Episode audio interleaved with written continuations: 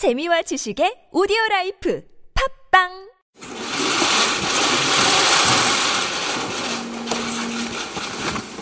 예, 기자회견문 전문은 뭐 발표해 주신 자료 보시고요.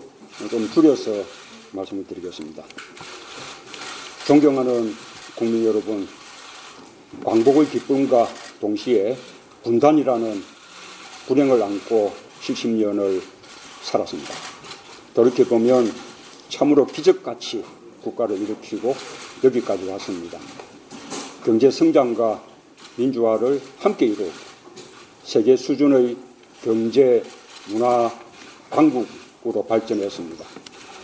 뜻깊은 광복 90주년을 맞아 민족의 자주 독립을 위해 산화하신 순국 성렬과 애국지사들께 깊은 경의를 표합니다.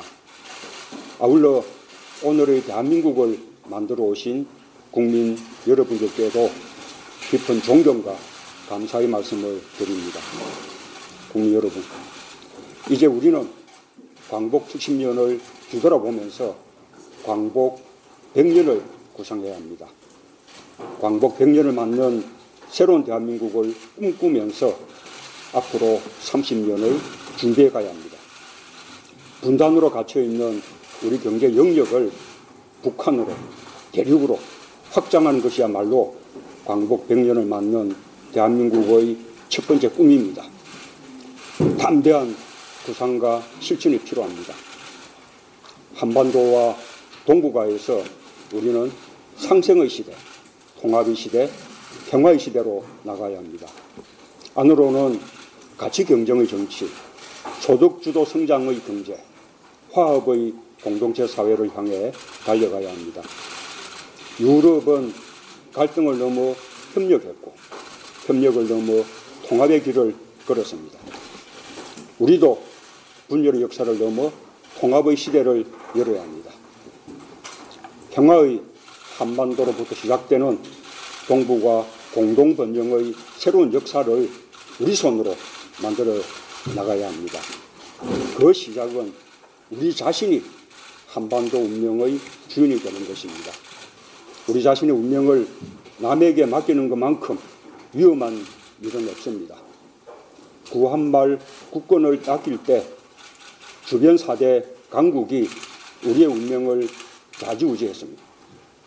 그러나 5대 강국이라고 할 수 있을 만큼 우리도 작지만 강한 나라가 되었습니다. 한반도의 운명은 우리 스스로 책임진다는 자세를 가져야 합니다. 광복 70년은 우리가 한반도의 주인임을 분명히 하는 전환점이 되어야 합니다. 존경하는 국민 여러분, 한반도에서 평화도, 안보도, 경제 성장도 가장 절박한 건 우리입니다. 동북아시아의 미래는 결국 우리의 역할에 달렸습니다. 저는 대한민국이 이루어온 번영을 북한을 포함한 동북아시아 전체의 공동 번영으로 확산시킬 수 있다고 믿습니다. 한반도를 매개로 한 동북아 공동 번영은 거꾸로 대한민국 경제의 활로이고 새로운 성장 동력입니다. 북한을 고립시켜서는 대륙과의 연결이 불가능합니다. 북한을 포함해서 구상하지 않으면 안 됩니다. 북한과 협력할 수 있다면 동북아 공동 번영의 꿈은 불가능하지 않습니다. 국민 여러분, 지금 우리 경제는 심각한 위기에 봉착해 있습니다. 성장판이 닫혀 저성장의 늪에 빠졌고 청년들은 일자리가 없어 양극화와 빈곤에 내몰리고 중산층은 몰락하고 있습니다. 청년 실업률은 10%가 넘었습니다. 성장 없는 경제는 곧 추락을 의미합니다. 지금 새로운 성장 전략을 찾아내지 못한다면 우리는 압축적 성장을 이룬 기간만큼 긴 고통의 시간을 겪어야 할지 모릅니다. 그러나 활로가 있습니다. 한반도의 새로운 경제 지도를 그려야 합니다. 우리 경제 활동 영역을 북한과 대륙으로 확장해야 합니다. 한반도가 더 이상 대륙의 변방이나 해양의 변방이 아닌 유라시아 대륙과 태평양을 연결하는 교량국가가 되어야 합니다. 그래야 평화와 공영의 동아시아를 이끌 수 있습니다.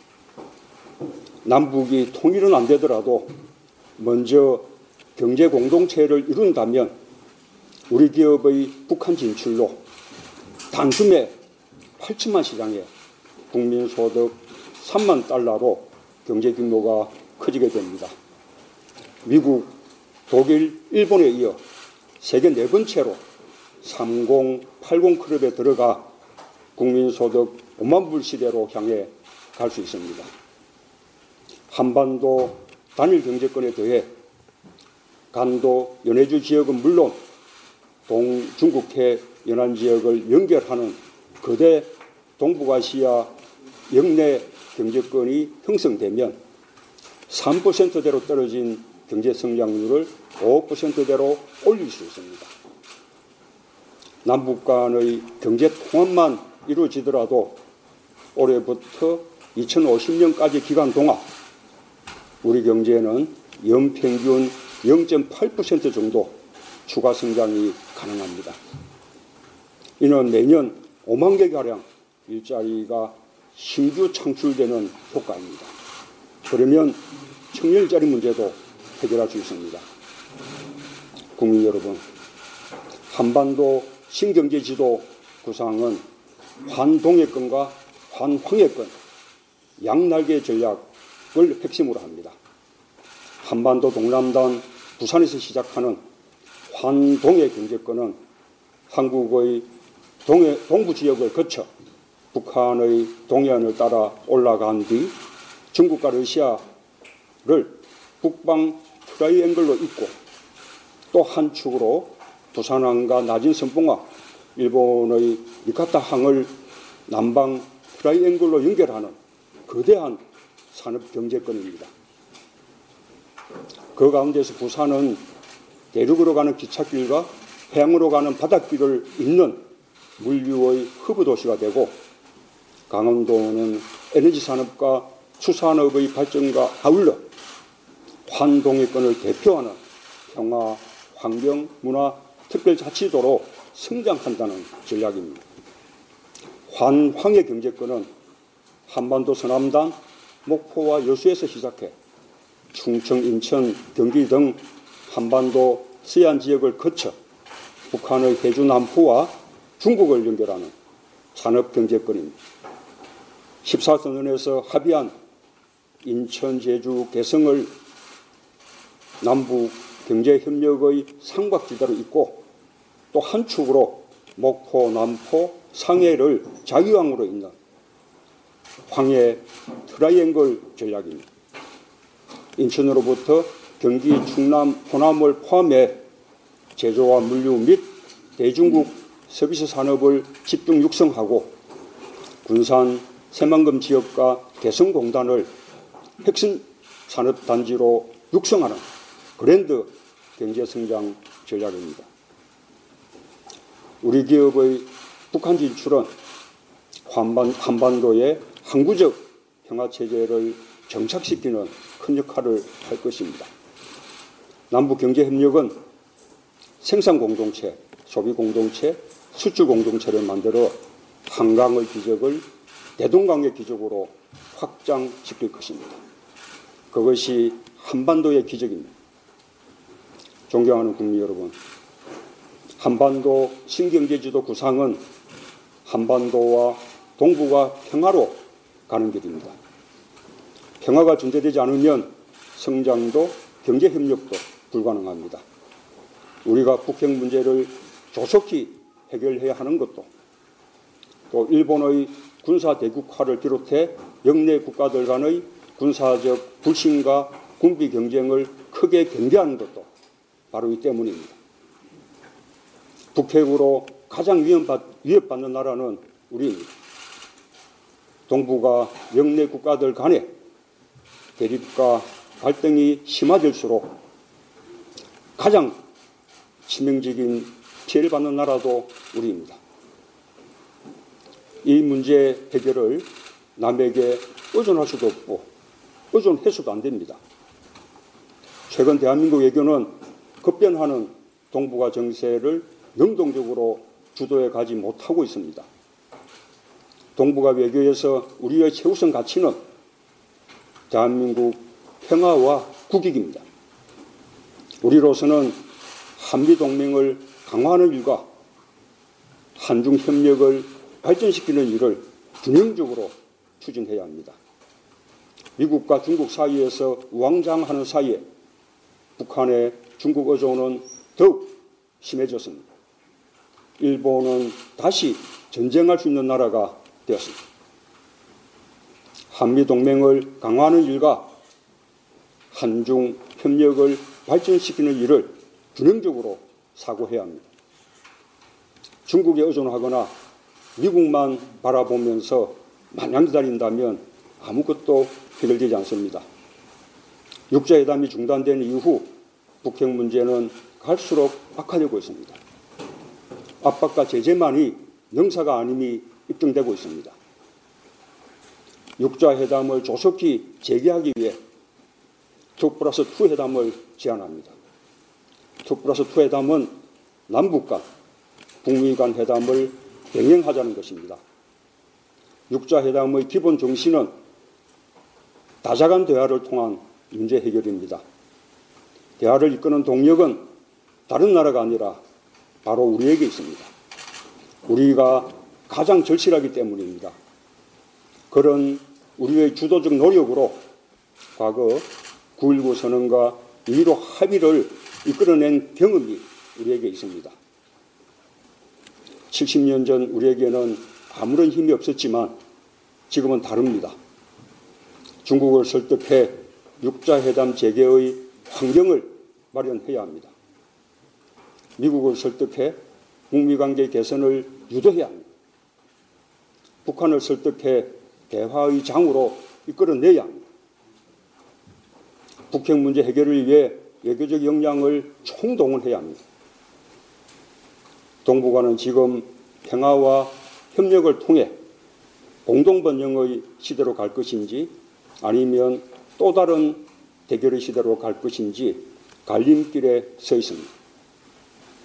그 평화와 번영의 새로운 질서를 우리가 주도해 나가야 합니다. 국민 여러분, 시작은 남북 관계입니다. 최근 비무장지대에서 북한의 지뢰 도발이 있었습니다. 용납할 수 없는 일입니다. 그럼에도 불구하고 아니 그렇기 때문에 더욱 우리는 화해와 협력의 길을 찾아야 합니다. 실천 없는 구상만으로는 안 됩니다. 정부는 공식 비공식 정부 민간을 따지지 말고 북한과 적극 접촉하고 대화해야 합니다. 지난 5년 우리 발목을 스스로 잡아왔던 의사 조치를 해제하고 백길과 육로를 열어 이산가족 상봉과 금강산 관광 재개, 남북 교류 협력의 시대를 열어야 합니다. 실제 의사 조치로 북한 경제가 타격을 입은 것이 아니라 우리 기업들만 피해를 입었습니다. 그리고 북한 경제의 우리에 대한 의존도를 줄이고 중국 의존도만 높였습니다. 그만큼 통일의 길에서 멀어진 것입니다. 국민 여러분, 기업들을 위해서라도 또 교류 협력의 활성화를 위해서도 지금 당장 오이사 조치는 해제되어야 합니다. 오이사 조치는 법적 근거도 없습니다. 저는 여야 양당 대표 공동으로 대통령에게 오이사 조치 해제를 요구하는 공개 사안을 보낼 것을 제안합니다. 저와 우리 당은 경제 통일을 우리 경제를 살릴 집권 비전으로 선언합니다. 우리 당이 집권하면 개성공단을 당초 계획대로 2단계 250만 평을 넘어 3단계 2천만 평까지 확장하겠습니다. 금강산 관광도 바로 재개하겠습니다. 그 밖에도 다양한 남북 경협 사업을 추진하고 우리 기업들의 북한 진출을 적극 장려하고 지원하겠습니다. 그러나 그 이전에 현 정부부터 그렇게 할 것을 촉구합니다. 우리 당은 전폭적으로 지지하고 협조할 것입니다. 광복 70년, 분단 70년의 역사적인 해입니다. 70년 전 우리는 분단을 막을 힘이 없었습니다. 하지만 지금은 분단을 극복하고 통일의 새 시대를 열 힘이 있습니다. 존경하는 국민 여러분, 새로운 시대로 가기 위해서 새로운 마음이 필요합니다. 남북 관계를 잘 풀어내려면 먼저 남남 통합이 되어야 합니다. 적어도 남북 관계 발전에 관한 한 우리 국민들의 마음이 하나가 되어야 합니다. 백범 김구 선생은 이렇게 말했습니다. 마음속의 38선이 무너져야 땅 위의 38선도 철폐될 수 있을 것이다. 있을 것이며 민족 통일의 구상도 여기서부터 자연적으로 생길 수 있을 것이다. 국민들 마음속의 분단 의식을 통합의 의식으로 바꾸고 남남 갈등을 극복해야 합니다. 광복 70년의 역사는 우리에게 새로운 화합의 동력을 간절히 요구하고 있습니다.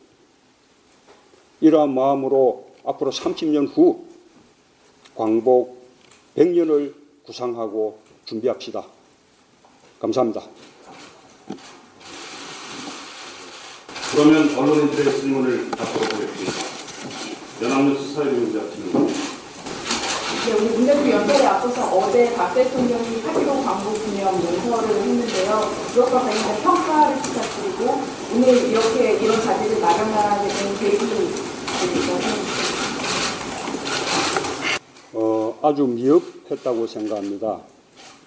어, 광복 70주년을 맞는 특별한 광복절이었습니다. 또 그와 함께 우리 경제가 대단히 어렵고 또 지금 남북 관계가 대단히 어렵습니다. 그런 만큼 특별한 메시지가 나올 것으로 어, 기대를 음, 했는데 에, 대통령의 메시지는 그저 밋밋하기만 했습니다. 여러모로 아쉽습니다. 어, 그렇기 때문에 우리 야당으로서도 광복 70주년을 70주년을 넘어 앞으로 광복 100주년을 맞이할 그런 그 비전을 우리의 집권 전략으로 또 하나는 또 대안으로 어, 그렇게 제시할 필요가 있다고 생각을 했습니다. 앞으로도 우리 당은 기회 있을 대로 이런 대안 정당으로서의 면모를 계속해서 보여드릴 것입니다. 다음 질문 보겠습니다. 그 대표님 말씀 중에 북한을 넘어서 대륙으로 확장해야 한다라는 말씀이 있었는데요. 그 대통령이 추진하고 있는 유라시아 이니셔티브 공약과 같이 맥을 같이 하는 건지 아니면 다르다면 구체적으로 어떻게 하실 계획이신 건지. 대통령의 말씀과 다르지 않습니다. 다만 대통령은 말씀뿐입니다. 진정성 있는 실천이 전혀 없습니다. 구체적인 계획도 없습니다. 우리는 그 꿈을 이루기 위한 구체적인 계획을 세우고 또 그것을 성사진으로 가지면서 차근차근 구체적인 행동으로 실천해 나가자는 것입니다. 당장 북한하고 관계를 열어야죠. 의사 조치를 해제하고 육자회담을 재개해야죠. 저출산 고령화를 극복하지 않으면 상당히 어려울 것으로 보는데요. 이 대학을 그랜드 디자인으로 가져가시는 그 배경은 어떤? 예, 이 말씀하신 대로 어, 이 제가 줄여서 말씀드렸기 때문에 말씀 속에는 지금 우리 경제의 어려운 상황을 충분히 설명드리지 못했지만 배포해드린 어, 기자회견 전문에는 어, 우리 경제의 지금 어려운 상황과 아, 앞으로 지속적으로 더 이렇게 나빠질 어떤 전망들까지 다 설명을 해드렸습니다. 그 속에는 아까 말씀하신 저출, 저출산, 고령화 문제도 포함되어 있습니다. 아, 우리 경제의 전망을 갈수록 어둡게 만드는 그런 요소들이죠. 그런 여러 가지 경제적인 어려움을에서 벗어날 수 있는 유일한 활로가 저는 한반도 경제 또 대륙 경제로 우리 경제를 확장해 가는 것이라고 그렇게 생각을 합니다. 네, 한국일보 정재호 기자. 음, 네, 오늘 발표에서 그 육자회담 관련해서 언급을 하셨는데요.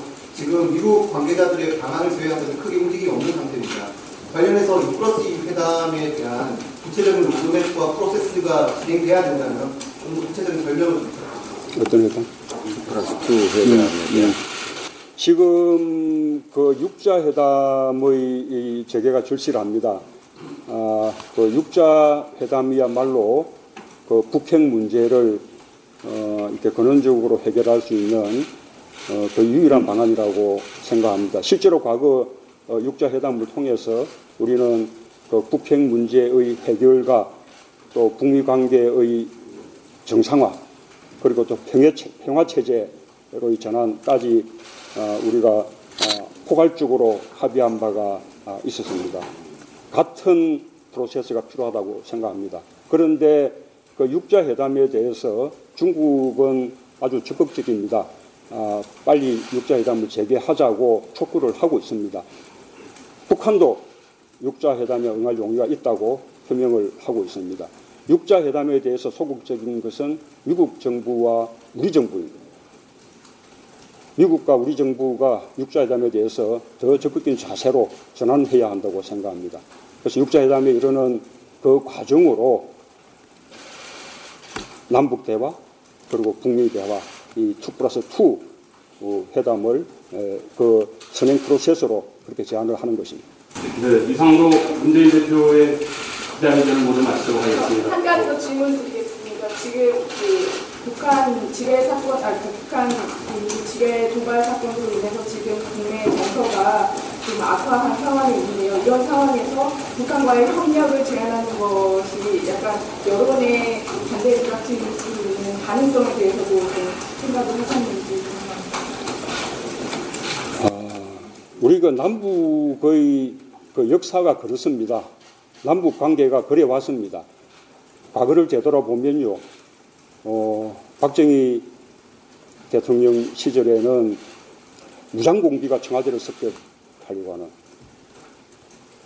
그런 사건도 있었지만 북미 대화의 끈을 놓지 않고 7사 공동성명을 발표를 했습니다. 또 전두환 정부 때는 아웅산 테러 역시 대통령의 목숨을 노리는 그런 엄청난 도발이 있었지만 또 북미 남북 간의 대화의 끈을 놓지 않았습니다. 노태우 정부도 칼 격추 추락 사건이라는 그 엄청난 도발이 있었지만 그러나 꾸준하게 북한과 대화해서 남북 기본 합의서를 만들어냈어요. 지금 북한의 지뢰 도발 사건 용납해서 안 됩니다. 우리가 단호하게 대응해야죠. 그러나 그렇다고 해서 서로 강경과 강경이 서로 상승작용을 일으키면서 위기로 치닫는 것은 바람직하지 못합니다. 그런 가운데서도 북한과 대화해야죠. 그 대화의 자리에서 북한의 책임을 묻고 또 북한도 자기들의 소임이 아니라고 그렇게 주장한다면 그 대화의 자리에서 그런 설명을 내놓고 그렇게 남북 관계를 발전시켜 나가야 한다고 생각합니다. 이상으로 기자회견을 모두 마치도록 하겠습니다. 언론 여러분 고맙습니다. 예, 고맙습니다. 수고하셨습니다.